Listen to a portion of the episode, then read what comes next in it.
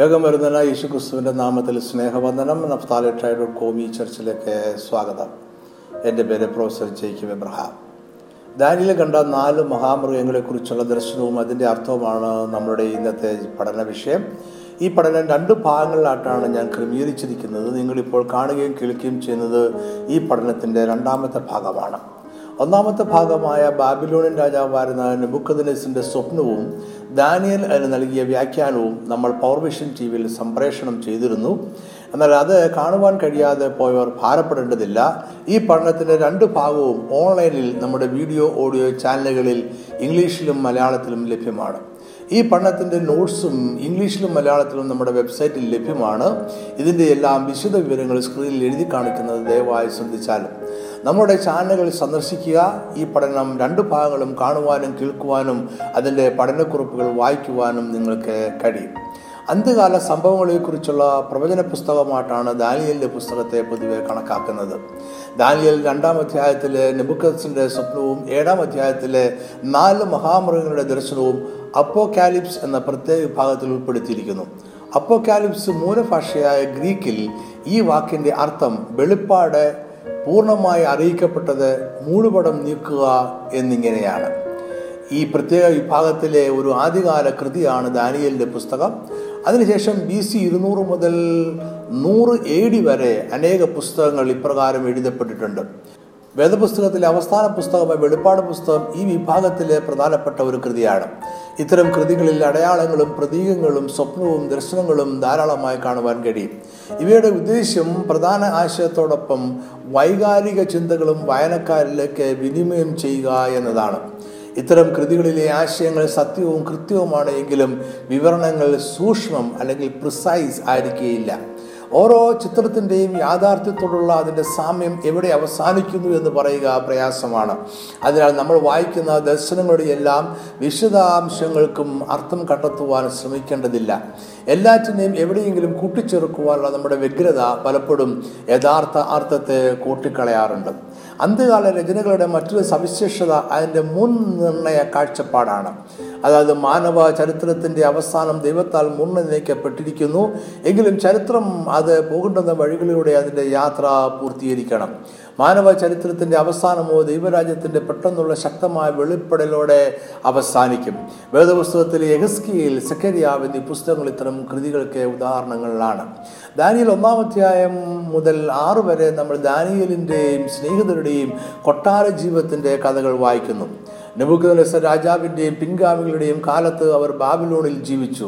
എന്നാൽ ഏഴാം അധ്യായത്തിൽ വിവരണങ്ങൾ ദാനിയലിന്റെ ദർശനങ്ങളിലേക്ക് തിരികുകയാണ് ലോകത്തിൽ പ്രവർത്തിക്കുന്ന ദുഷ്ടശക്തികൾക്കും മേൽ ദൈവത്തിനുള്ള പരമാധികാരം നമ്മൾ ആദ്യത്തെ ആറ് അധ്യായങ്ങളിൽ കാണുന്നു. മാനവ ചരിത്രത്തിനു മേൽ അധികാരമുള്ള ദൈവം തന്റെ ജനമായി ഇസ്രയേലിനെ വിടുവിക്കുന്നത് നമ്മൾ അവസാനത്തെ അധ്യായങ്ങളിൽ കാണുന്നു.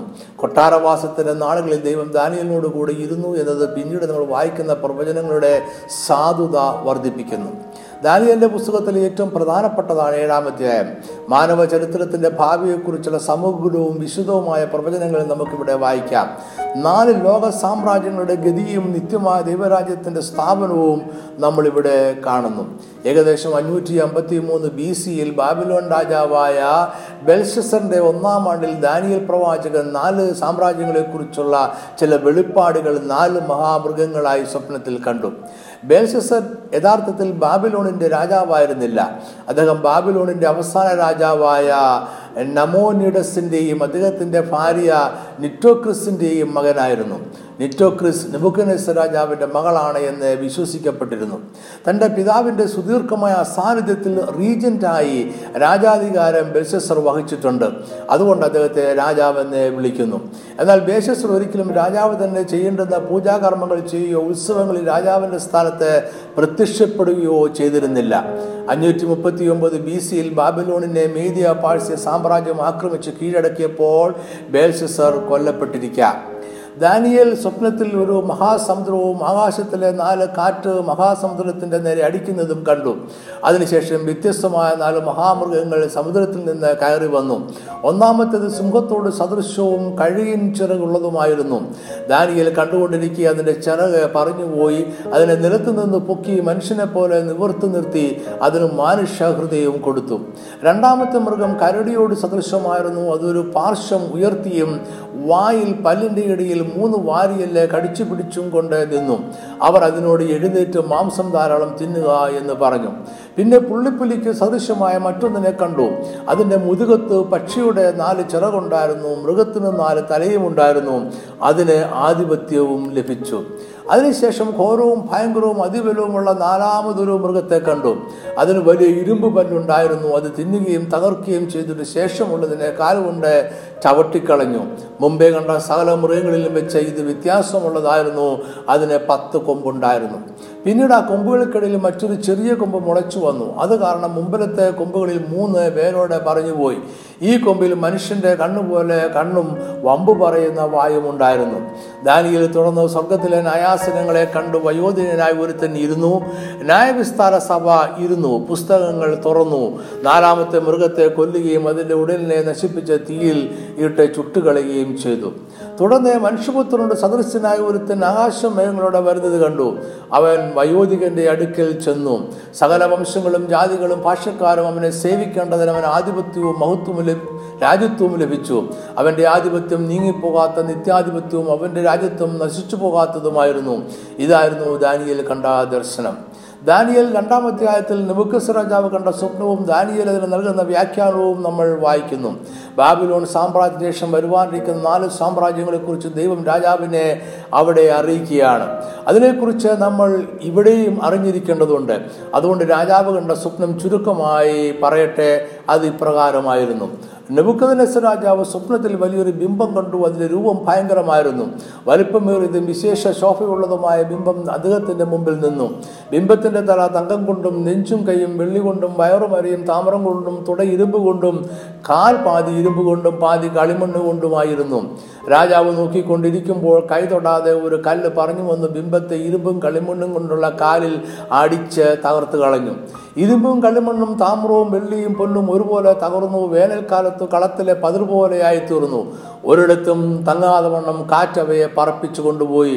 ബിംബത്തെ അടിച്ച കല്ല് ഒരു മഹാപർവതമായി തീർന്നു ഭൂമിയിലൊക്കെയും നിറഞ്ഞു. സ്വപ്നം വിവരിച്ചതിന് ശേഷം ദാനിയൽ അതിന്റെ അർത്ഥം വ്യാഖ്യാനിച്ചു. നെബുക്കദ്നേസർ രാജാവിന്റെ ബാബിലൂണിയ സാമ്രാജ്യത്തോടെ ആരംഭിച്ചൊന്നും മറ്റൊന്നിനു ശേഷം ഉയർന്നു വരുന്ന നാല് സാമ്രാജ്യങ്ങളെക്കുറിച്ചാണ് സ്വപ്നം പറയുന്നത്. ആദ്യത്തേത് ബാബിലോൺ സാമ്രാജ്യവും അവസാനത്തേത് ദൈവരാജ്യവുമാണ്.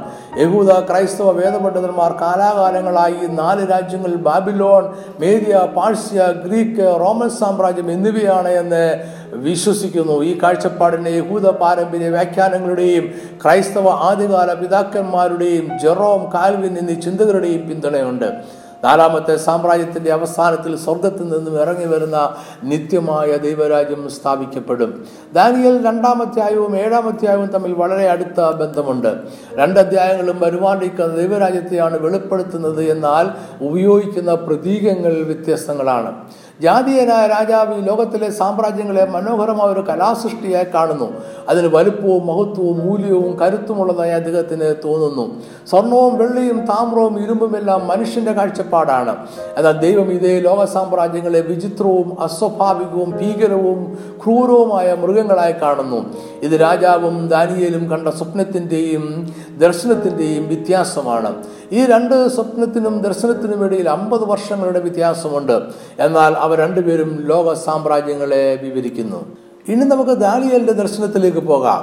ദാനിയലിന്റെ ദർശനം ആരംഭിക്കുന്നത് ഒരു മഹാസമുദ്രത്തിന് മേൽ ആകാശത്തിലെ നാല് കാറ്റും വീശുന്നത് മുതലാണ്.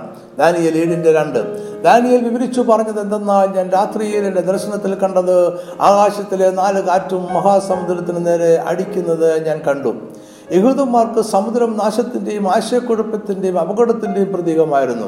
ഇതിൽ നിന്നും നാല് വ്യത്യസ്തങ്ങളായ മഹാമൃഗങ്ങൾ കയറി വരുന്നത് ദാനിയേൽ കണ്ടു. ഈ മൃഗങ്ങൾ അപകടകരമായ ദുഷ്ടതയിൽ നിന്നും കയറി വരുന്ന നാല് ലോക സാമ്രാജ്യങ്ങളെ കാണിക്കുന്നു. ദാനിയലിന്റെ ദർശനത്തിൽ ഒരു സ്വർഗീയ ദൂതൻ ഈ മഹാമൃഗങ്ങളുടെ അർത്ഥം വിവരിച്ചു കൊടുക്കുന്നുണ്ട്. ദാനിയലിന്റെ ദർശനം തുടർച്ചയായി വരുന്ന നാല് ലോക സാമ്രാജ്യങ്ങളെക്കുറിച്ചും അതിന്റെ അവസാനത്തിൽ ദൈവം സ്ഥാപിക്കുന്ന നിത്യമായ രാജ്യത്തെക്കുറിച്ചുമാണ്. മറ്റു രീതിയിൽ പറഞ്ഞാൽ യേശുക്രിസ്തുവിന്റെ രണ്ടാമത്തെ വരവ് വരെ ലോകത്തിന് എന്ത് സംഭവിക്കാനിരിക്കുന്നു എന്നാണ് ദർശനം പറയുന്നത്. ഒരു രാജ്യം മറ്റു രാജ്യത്തെ വിഴുങ്ങുന്ന മഹാമൃഗങ്ങളായാണ് ദാനിയൽ കാണുന്നത്. ഇവയിൽ ഒന്നുപോലും ഭൂമിശാസ്ത്രപരമായ ലോകത്തെ മുഴുവൻ കീഴടക്കി ഭരിച്ചിട്ടില്ല എങ്കിലും അവയുടെ കാലം മുതൽ ഇന്നേ വരെയുള്ള ലോകത്തെ അവ സ്വാധീനിക്കുന്നുണ്ട്. അത് ഗ്രീക്ക് റോമൻ സാമ്രാജ്യങ്ങളുടെ കാര്യത്തിൽ പ്രത്യേകം എടുത്തു പറയേണ്ടതാണ്. ഇന്നത്തെ ലോകത്തിലെ രാഷ്ട്രീയ ഭരണ സംവിധാനങ്ങളിലും വിദ്യാഭ്യാസത്തിലും സംസ്കാരത്തിലും സാമൂഹിക മതപരമായ ചിന്തകളിലും തത്വജ്ഞാനത്തിലും ഈ സ്വാധീനം കാണാം.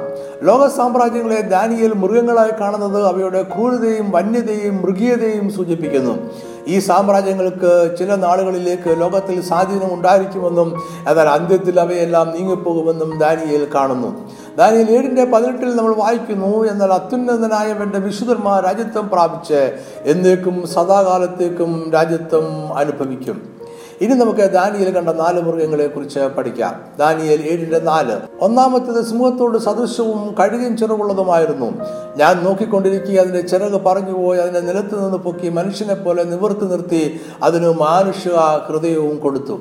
ഒന്നാമത്തെ മൃഗം കഴുകന്റെ ചിറകുകളുള്ള സിംഹമായിരുന്നു. മധ്യപൂർവ ദേശങ്ങളിലെ അപകടകരമായ മൃഗമായിരുന്നു സിംഹം. പഴയ നിയമ പ്രവാചകന്മാർ ബാബിലോണിനെ സിംഹത്തോടെ ഉപമിക്കാറുണ്ടായിരുന്നു ബാബിലോണിന്റെ മതിലിലും നാണയങ്ങളിലും കഴുകന്റെ ചിറകുകളുള്ള മഞ്ഞ നിറത്തിലുള്ള സിംഹത്തിന്റെ ചിത്രമുണ്ടായിരുന്നു. ബാബിലോൺ പട്ടണത്തിലേക്കുള്ള പല പ്രവേശന കവാടങ്ങളിൽ എട്ടാമത്തേതായിരുന്നു ഇഷ്താർ പ്രവേശന കവാടം.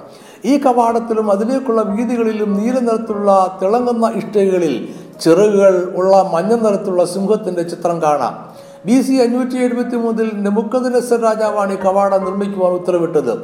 ഈ കവാടങ്ങൾ ഇരുപതാം നൂറ്റാണ്ടിന്റെ ആരംഭത്തിൽ ഭൂഗർഭ ശാസ്ത്രജ്ഞന്മാർ കണ്ടെത്തുകയും ആയിരത്തി തൊള്ളായിരത്തി മുപ്പതിൽ അതിനെ പുനഃസൃഷ്ടിക്കുകയും ചെയ്തു. അത് ബെർലിനിലെ പെർഗമോൺ മ്യൂസിയത്തിൽ ഇപ്പോൾ പ്രദർശനത്തിന് വെച്ചിട്ടുണ്ട്. ബാബിലോണിലെ പോലെ തന്നെ അസീറിയയിലും ചിറകുള്ള സിംഹത്തിന്റെയും ചിറകുകളുള്ള കാളകളുടെയും രൂപങ്ങളെ ദ്വാരപാലകരായി കൊട്ടാരത്തിന്റെയും പട്ടണങ്ങളുടെയും മറ്റും പ്രധാനപ്പെട്ട കെട്ടിടങ്ങളുടെയും വാതിക്കൽ സ്ഥാപിക്കാറുണ്ടായിരുന്നു.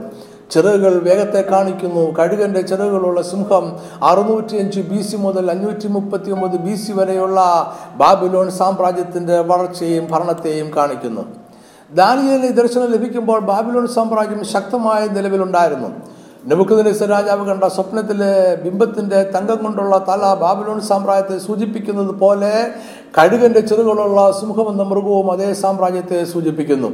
സിംഹത്തിന്റെ ചിറകുകൾ പറഞ്ഞു പോകുന്നത് നെബുക്കദിനേസർ രാജാവിന്റെ മനോവിഭ്രമം ഉണ്ടായ നാളുകളെ കാണിക്കുന്നു. ആ നാളുകളിൽ അദ്ദേഹത്തിന്റെ വാസം കാട്ടുമൃഗങ്ങളോട് കൂടെയായി.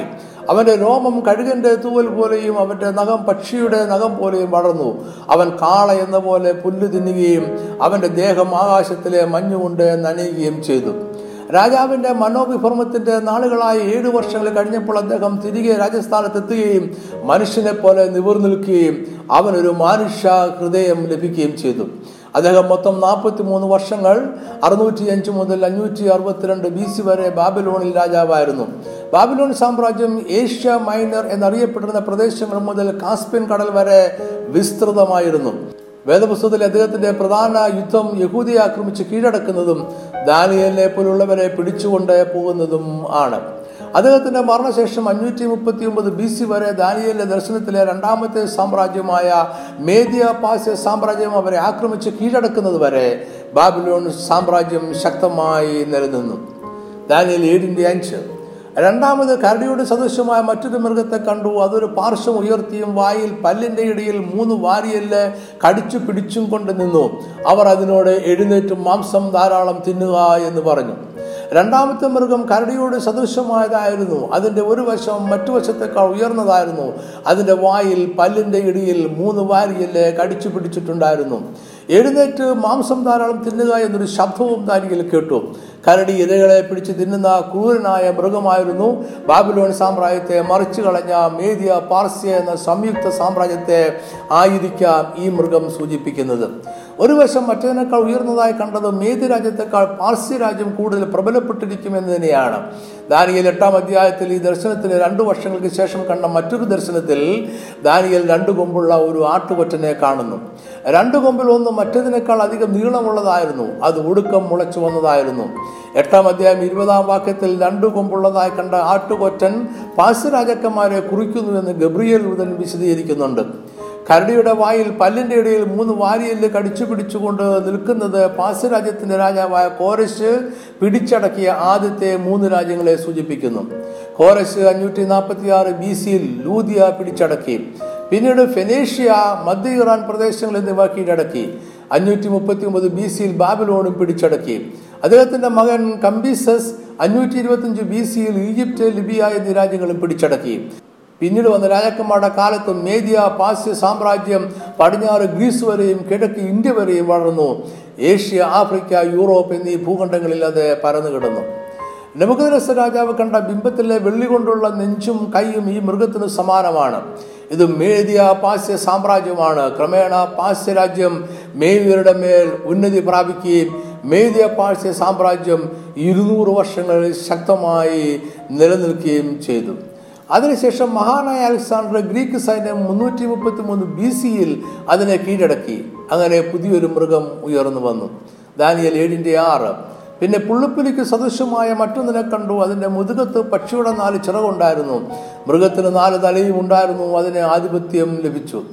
ദാനിയലിന്റെ ദർശനത്തിൽ മൂന്നാമതൊരു മൃഗത്തെ കൂടി കാണുകയാണ്. അതിന് പുള്ളിപ്പുലിയുടെ രൂപമായിരുന്നു. അതിന്റെ മുതുകത്ത് പക്ഷിയുടെ നാല് ചിറകുണ്ടായിരുന്നു. ഈ മൃഗത്തിന് നാല് തലയും ഉണ്ടായിരുന്നു.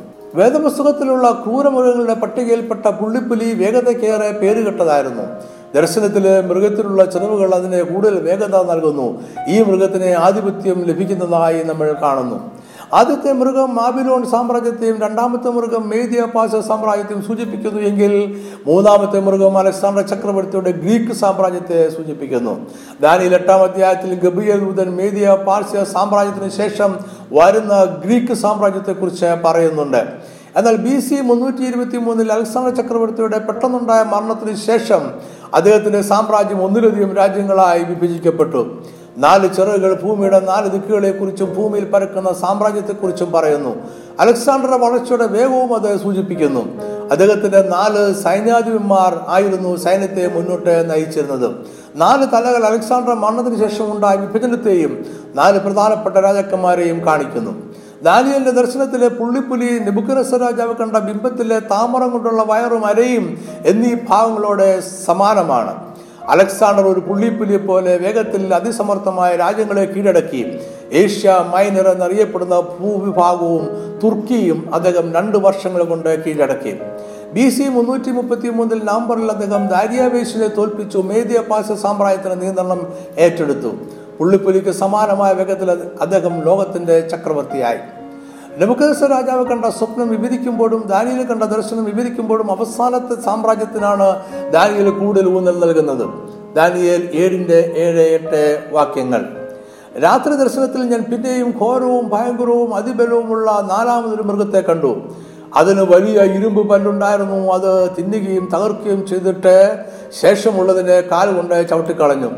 മുമ്പേ കണ്ട സകല മുറികളിലും വെച്ച് ഇത് വ്യത്യാസമുള്ളതായിരുന്നു. അതിന് പത്ത് കൊമ്പുണ്ടായിരുന്നു. ഞാൻ ആ കൊമ്പുകളെ നോക്കിക്കൊണ്ടിരിക്കുമ്പോൾ അവയുടെ ഇടയിൽ മറ്റൊരു ചെറിയ കൊമ്പ് മുളച്ചു വന്നു. അതിനാൽ മുമ്പിലത്തെ കൊമ്പുകളിൽ മൂന്ന് പേരോടെ പറഞ്ഞു പോയി. ഈ കൊമ്പിൽ മനുഷ്യന്റെ കണ്ണു പോലെ കണ്ണും വമ്പ് പറയുന്ന വായും ഉണ്ടായിരുന്നു.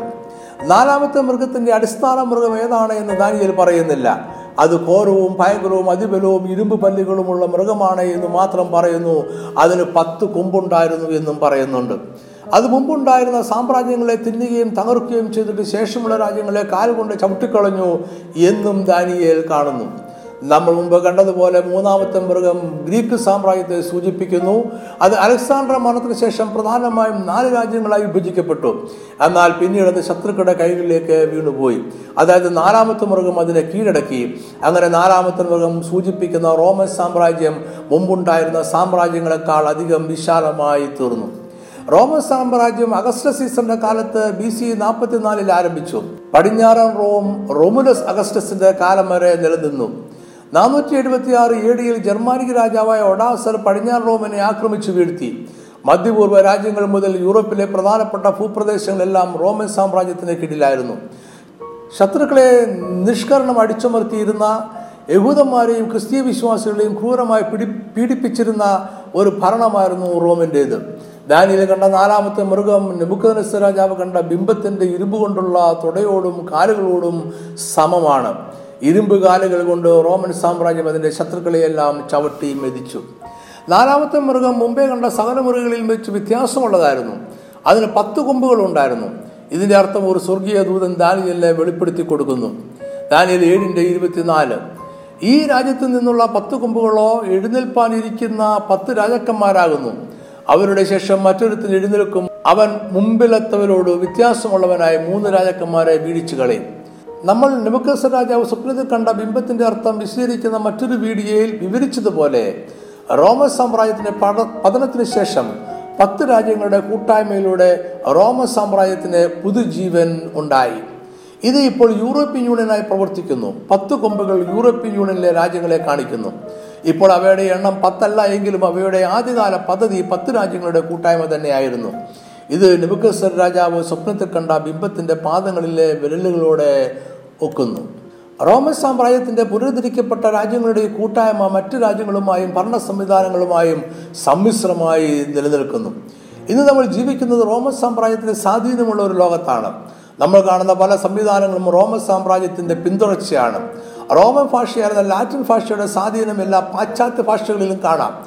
നമ്മുടെ സംസ്കൃതവും ലാറ്റിനും ഒരേ കുടുംബക്കാരാണ് എന്ന് ഭാഷാ പണ്ഡിതന്മാർ പറയുന്നു. പടിഞ്ഞാറ് റോമിന്റെ മതമായിരുന്നു ഇന്നത്തെ റോമൻ കത്തോലിക്ക സഭ. ഓർത്തഡോക്സ് സഭയുടെ പാരമ്പര്യം കിഴക്കൻ റോമിലെ സഭയാണ്. പല അർത്ഥത്തിലും അമേരിക്ക പോലും റോമൻ സാമ്രാജ്യത്തിന്റെ സൃഷ്ടിയാണ്. ദാനിയൽ ഏഴിന്റെ എട്ട്. ഞാൻ ആ കൊമ്പുകളെ നോക്കിക്കൊണ്ടിരിക്കുമ്പോൾ അവയുടെ ഇടയിൽ മറ്റൊരു ചെറിയ കൊമ്പ് മുളച്ചു വന്നു. അതിനാൽ മുമ്പിലത്തെ കൊമ്പുകളിൽ മൂന്ന് പേരോടെ പറഞ്ഞുപോയി ഈ കൊമ്പിൽ മനുഷ്യന്റെ കണ്ണുപോലെ കണ്ണും വമ്പ് പറയുന്ന വായുമുണ്ടായിരുന്നു ദാനിയൽ മൃഗത്തിന്റെ പത്ത് കൊമ്പുകളെ കുറിച്ച് ചിന്തിക്കൊണ്ടിരിക്കുമ്പോൾ ആ കൊമ്പുകൾക്കിടയിൽ മറ്റൊരു ചെറിയ കൊമ്പ് മുളച്ചു വരുന്നതായി കണ്ടു. അത് മുളച്ചു വന്നത് കാരണം മുമ്പിലത്തെ കൊമ്പുകളിൽ മൂന്ന് കൊമ്പുകൾ വേരോടെ പറഞ്ഞുപോയി അവസാനം മുളച്ചു വന്ന ഈ കൊമ്പിൽ മനുഷ്യന്റെ കണ്ണുപോലെ കണ്ണും വമ്പ് പറയുന്ന വായുമുണ്ടായിരുന്നു വയോധികനായ ഒരുത്തൻ ന്യായാസനങ്ങളെ വെച്ച് ഈ കൊമ്പിനെ നശിപ്പിക്കുമ്പോഴും അത് ദൈവത്തിനെതിരെ വമ്പ് പറഞ്ഞുകൊണ്ടിരുന്നു. ന്യായവിധിയുടെ അന്ത്യത്തിൽ ന്യായവിസ്താര സഭ മൃഗത്തെ കൊല്ലുകയും അതിന്റെ ഉടലിനെ തീയിലിട്ട് ചുട്ടുകളയുകയും ചെയ്തു. ചെറിയ കൊമ്പ് പത്ത് കൊമ്പുകൾക്കിടയിൽ നിന്നും വെളിപ്പെടുവാനിരിക്കുന്ന എതിർ ക്രിസ്തുവിനെ കാണിക്കുന്നു. അത് പത്ത് രാജ്യങ്ങളുടെ ഇടയിൽ നിന്നും പുറപ്പെട്ടു വരികയും അന്ന് നിലവിലുള്ള മൂന്ന് രാജ്യങ്ങളെ കീഴടക്കുകയോ പുനർനിർമ്മിച്ച റോമൻ സാമ്രാജ്യത്തിന്റെ കൂട്ടായ്മയിൽ നിന്നും നീക്കം ചെയ്യുകയോ ചെയ്യും. ചെറിയ കൊമ്പ് ശക്തമായ ഒരു മത സംവിധാനത്തെ കാണിക്കുന്നു എന്ന അഭിപ്രായമുള്ള പണ്ഡിതന്മാരുമുണ്ട്. യൂറോപ്യൻ യൂണിയനിലെ ഏഴ് രാജ്യങ്ങൾ ഈ മത സംവിധാനത്തോടെ ചേർന്ന് നിൽക്കുമെന്ന് ഇവർ അഭിപ്രായപ്പെടുന്നു. ഇതായിരിക്കും നെബുക്കസ് രാജാവ് സ്വപ്നത്തിൽ കണ്ട ബിംബത്തിന്റെ കാൽപാദങ്ങൾ സൂചിപ്പിക്കുന്ന ഭരണ സംവിധാനം മൂന്ന് രാജ്യങ്ങളുടെ നേതാക്കന്മാരെ മാറ്റിക്കളഞ്ഞ് അധികാരത്തിലെത്തുന്ന എതിർക്രിസ്തു ക്രമേണ ലോകത്തിന്റെ മുഴുവൻ അധികാരം കരസ്ഥമാക്കും. ഏകാധിപതിയായ എതിർക്രിസ്തു സകല മനുഷ്യരെയും ആരാധന അവകാശപ്പെടുകയും മനുഷ്യരുടെ എല്ലാം ജീവിതത്തിൽ മേൽ നിയന്ത്രണം ഏറ്റെടുക്കുകയും ചെയ്യും. ക്രിസ്തീയ വിശ്വാസത്തിന്റെ ആദ്യ നാളുകൾ മുതൽ തന്നെ വിശ്വാസികൾ പലവിധത്തിൽ പീഡിപ്പിക്കപ്പെട്ടിട്ടുണ്ട്. കോടിക്കണക്കിന് ആളുകൾക്ക് ഇതിനോടകം തന്നെ ജീവൻ നഷ്ടപ്പെട്ടിട്ടുണ്ട്. അപ്പോസലന്മാർ എതിർ ക്രിസ്തുവിനെ കുറിച്ച് നമുക്ക് മുന്നറിയിപ്പുകൾ നൽകിയിട്ടുണ്ട്. ഒന്ന് യോഗന രണ്ടിന്റെ പതിനെട്ടിൽ നമ്മൾ വായിക്കുന്നു കുഞ്ഞുങ്ങളെ ഇത് അന്ത്യനാഴികയാകുന്നു. എതിർ ക്രിസ്തു വരുന്നുവെന്ന് നിങ്ങൾ കേട്ടിട്ടുണ്ടല്ലോ. ഇപ്പോൾ അനേകം എതിർ ക്രിസ്തുക്കൾ എഴുന്നേറ്റിരിക്കാൻ അന്ത്യനഴിയാകുന്നു എന്ന് നമുക്ക് അറിയാം. അപ്പോസന്മാരുടെ കാലത്ത് തന്നെ എതിർ ക്രിസ്തുക്കൾ എഴുന്നേറ്റിരിക്കുന്നു എന്ന് യോഹനാൻ പറയുന്നതിനാൽ അതൊരു വ്യക്തി എന്നതിനേക്കാൾ ഒരു ദുഷ്ട ആത്മാവാണ് എന്ന് നമുക്ക് പറയാം.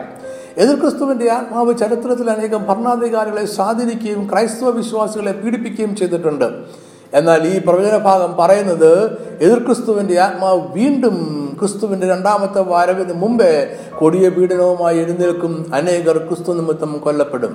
എതിർ ക്രിസ്തുവിന്റെ അന്ത്യനാശവും യേശുക്രിസ്തുവിന്റെ രണ്ടാമത്തെ വരവും തുടർച്ചയായി സംഭവിക്കുന്നതായി ദാനിയിൽ കാണുന്നു. ദാനിയൽ ഏഴിന്റെ ഇരുപത്തിയാറ് ഇരുപത്തിയേഴ് വാക്യങ്ങൾ. എന്നാൽ ന്യായവിസ്താര സഭ ഇരുന്നു കൊണ്ട് അവന്റെ ആധിപത്യം എടുത്തു കളഞ്ഞു അന്തം വരെ നശിപ്പിച്ച് മുടിക്കും.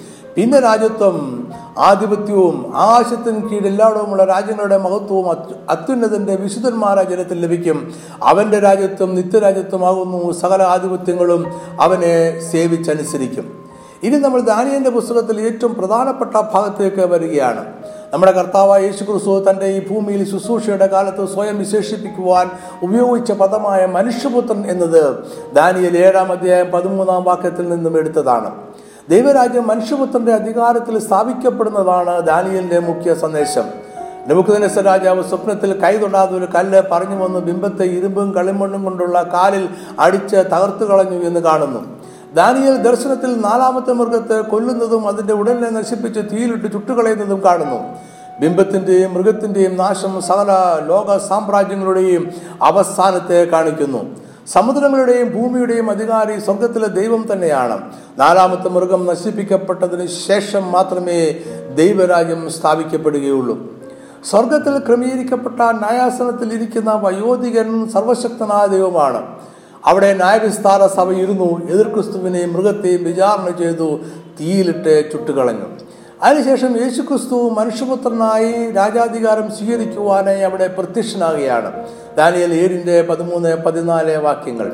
രാത്രി ദർശനങ്ങളിൽ മനുഷ്യപുത്രനോട് സദൃശനായ ഒരുവൻ ആകാശമേങ്ങളോടെ വരുന്നത് കണ്ടു. അവൻ വയോധികന്റെ അടുക്കൽ ചെന്നു. അവർ അവനെ അവന്റെ മുന്നിൽ അടുത്തു വരുമാറാക്കി സകല വംശങ്ങളും ജാതികളും ഭാഷക്കാരും അവനെ സേവിക്കേണ്ടതിന് അവന് ആധിപത്യവും മഹത്വവും രാജ്യത്വവും ലഭിച്ചു. അവന്റെ ആധിപത്യം നീങ്ങിപ്പോകാത്ത നിത്യാധിപത്യവും അവന്റെ രാജ്യത്വം നശിച്ചു പോകാത്തതും ആകുന്നു. മനുഷ്യപുത്രൻ ആകാശമേഖലയോടെ പ്രത്യക്ഷനായി അവൻ സർവശക്തനായ ദൈവത്തിന്റെ അടുക്കൽ ചെന്നു. ഭൂമിയിലെ സകല രാജ്യങ്ങളുടെ മേലും ഭാഷക്കാരുടെ മേലും അവൻ അധികാരം ലഭിച്ചു. സകല മനുഷ്യരും അവനെ ആരാധിച്ചു. ദൈവത്തിന് മാത്രമേ സകല മനുഷ്യരെയും ആരാധന സ്വീകരിക്കുവാൻ അർഹതയുള്ളൂ എന്നത് ഇവിടെ നമ്മൾ ശ്രദ്ധിക്കേണ്ടതാണ്.